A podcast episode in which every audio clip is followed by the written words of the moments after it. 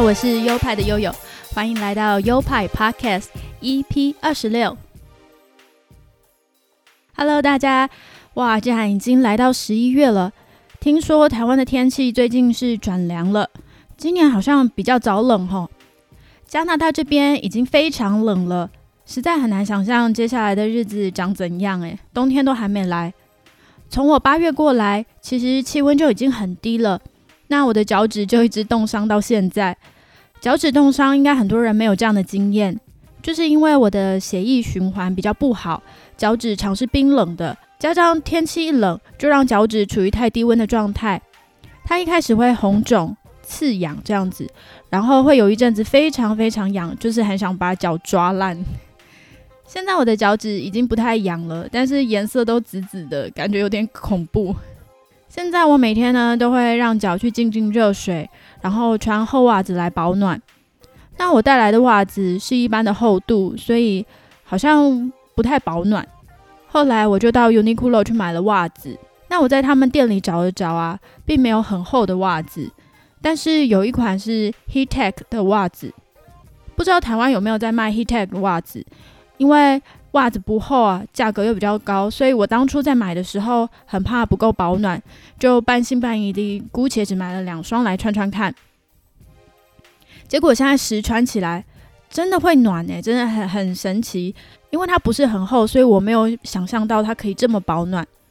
那他们的发热衣也很好穿，在温哥华 Uniqlo 的发热衣分成了三个等级，我不知道在台湾怎样，但是这里分为 Heattech。然后还有再暖一点的 Extra 跟最暖的 Ultra，它的质料都非常薄。那我上次买了 Extra 的两件，觉得穿起来非常有感哦，很神奇，真的会暖。所以我后来又去买了 Ultra，打算就是零度左右的时候再拿出来穿。真的好感谢 Uniqlo，商品都这么好用，而且不算太贵。在温哥华也有其他日本人开的店，像是大创。也都卖了好多别的地方买不到的实用小东西。每次啊，我在进去 Uniqlo 或者是在大创购买东西的时候，我都会觉得哦，有日本人好好哦，日本人真是造福世界的一群人。那本周忙什么呢？除了作业还是很多之外，我们被规定要参加一场设计界的盛事，叫做 Adobe Max。这个我在台湾没有听过，可能是因为我在台湾使用的 Adobe 软体都来源不明。好，那我今天来介绍一下这个 Adobe Max，让我们进入今天的主题。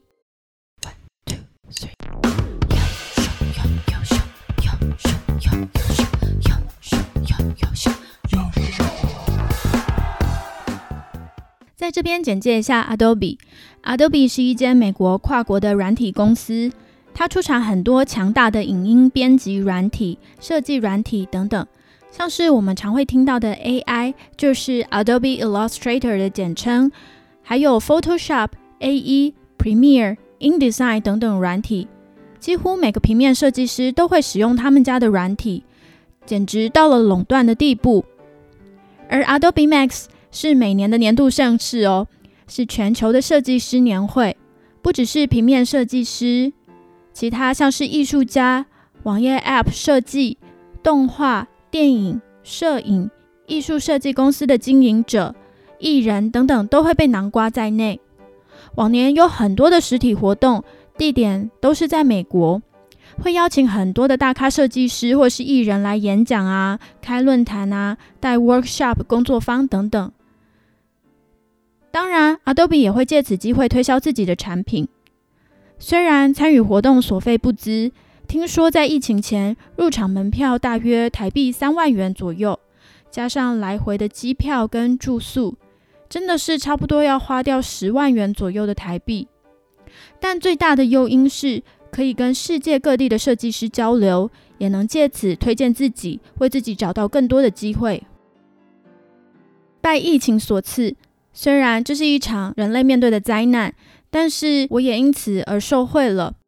二零二一年，Adobe Max 改成线上的形式，因为疫情的关系，变成在今年的十月二十六到十月二十八三天内播放四百多场的活动影片，这些影片呢，有些是先录好的专访，有些是直播。那直播的话，观众就可以在旁边的留言区留言。影片的长度大概都是短短的三十分钟到一小时，看起来不会很冗长负担。而且有些影片有英文或是日文的字幕选项，对全球的观众都算是很有帮助的。说到影片内容的话，它有十个领域，包括三 D AR，这是一个领域。那像是合作与生产也是一个领域，还有商业里的创意和设计，这就跟行销比较有关系。还有设计教育、平面设计、插画、摄影、社群的经营、UI UX 跟影片制作，参与者们可以自由的选择观看，而且必须是要有 Adobe 账号密码才行哦。我们就是在入学前，学校就帮我们购买了，所以我们才能够有权利进入。每一个影片各自有保留的时间，就是说它首播之后还会留一阵子的时间，让观众可以反复的回去再从头看。但是每一个影片它保留的时间都不太一样，所以他们会在说明栏里面另外注明。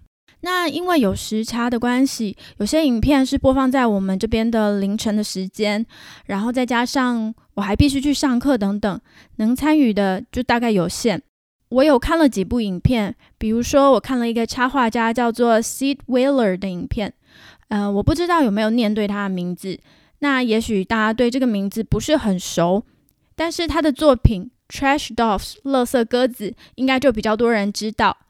它就是出现在脸书 Messenger 里面的一个动态的贴图，就是有一只圆圆大眼睛的紫色鸽子，然后会一直疯狂甩动它的头部的那只。那它的影片呢，最主要是教我们怎么使用 Adobe 的产品 Fresco 做动画。那也提到了它这个乐色鸽的贴图是怎么诞生的。我没有用过 Fresco，而我们学校里的作业是要用在 Adobe Max 里面学到的新技能做创作。所以我就用 Adobe Fresco 为我这一集的封面画了一个简单的小动画。那有 follow 这个节目 IG 账号的朋友，可以在 IG 上看到这几秒钟的动画。那再重复一遍，我的 IG 的账号是优派底线 Studio，拼法是 Y O P I E 底线 S T U D I O。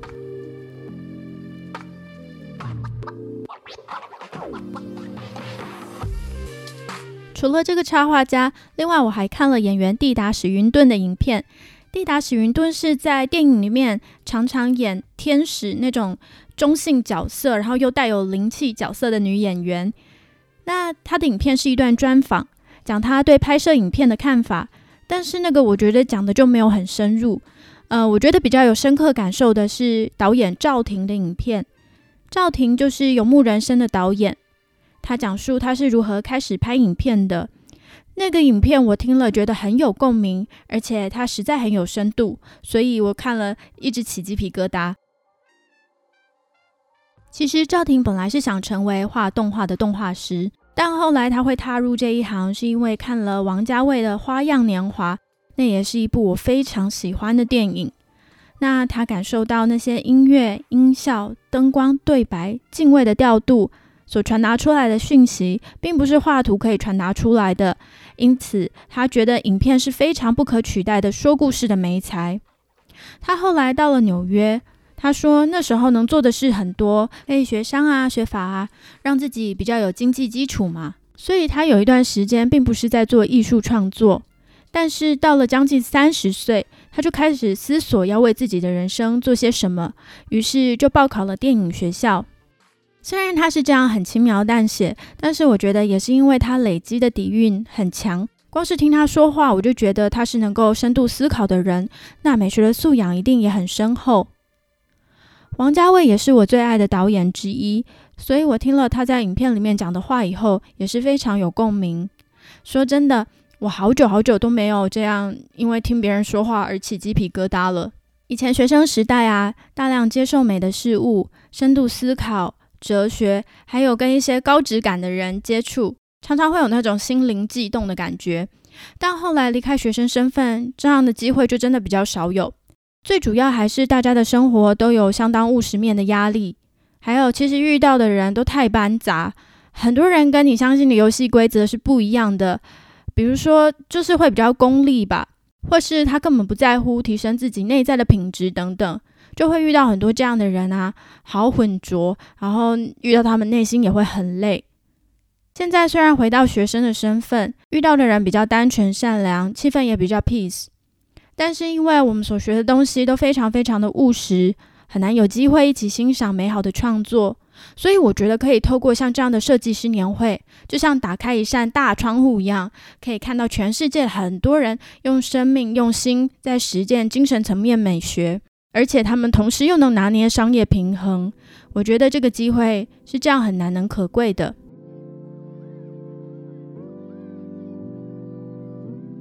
那我自己参加后的感觉，除了学到知识上跟技能上的新东西以外，还特别产生了一种归属感。就我仔细想想啊，因为我之前有提过，我是在政治圈当设计师，虽然同事都很好，那做的事也让我觉得很有理想性，可是归属感的感觉并没有那么强烈。毕竟很难有一群同伴可以一起提升我的专业的那种感觉。但是当一群设计师聚在一起，你就会明白哦，别人也会遇到跟你同样的问题跟困境，然后大家聚在一起，就会有人解决这样的问题跟困境。那你也可以看到有人多重视这份专业，并且可以很自豪的称自己是设计师。那我也不该那么卑微的小看自己的专业吧。我们是一个群体的感觉，这让我觉得很棒。而且更棒的是，我觉得设计师这个职业、这个群体，并不是那么相互的恶性斗争的，就跟很多职业比起来嘛，我们是相对比较和平的。因为每个人的风格都很不一样，而且每个人都致力发展，让自己无可取代，所以反而我们这个群体啊，就会成为一个比较分享或是互助为导向的一个行业。这是我觉得当设计师很开心的事情。我在这边也希望疫情可以赶快结束，然后像 Adobe Max 的实体活动能够办起来，或者是更多有类似这样性质的活动，能够真正的跟设计圈里面的大人物互动，或者是跟更多的同才交流。我觉得如果真正有事物、有个人，或甚至是一群人，能够仰望着像指南星一样，那在这个行业里就能走得更长、更久、更安定。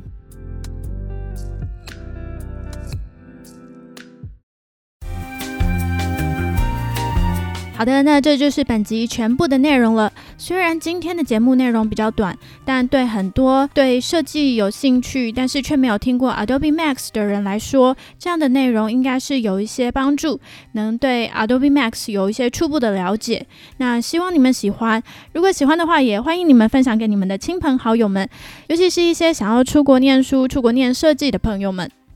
那刚才有提过，我的节目有官方的 IG 账号，账号是。Y o p i e 底线 s t u d i o 优派底线 studio，那我会不定时的发布一些照片在上面哦。最后最后，本节目有赞助的机制，那赞助的链接就在每集的节目说明里面。那其实下一集的节目内容我大概都已经想好了，也是一样精彩哦。所以不管是新朋友、旧朋友，都非常欢迎您继续收听。那我们下集见喽，拜拜。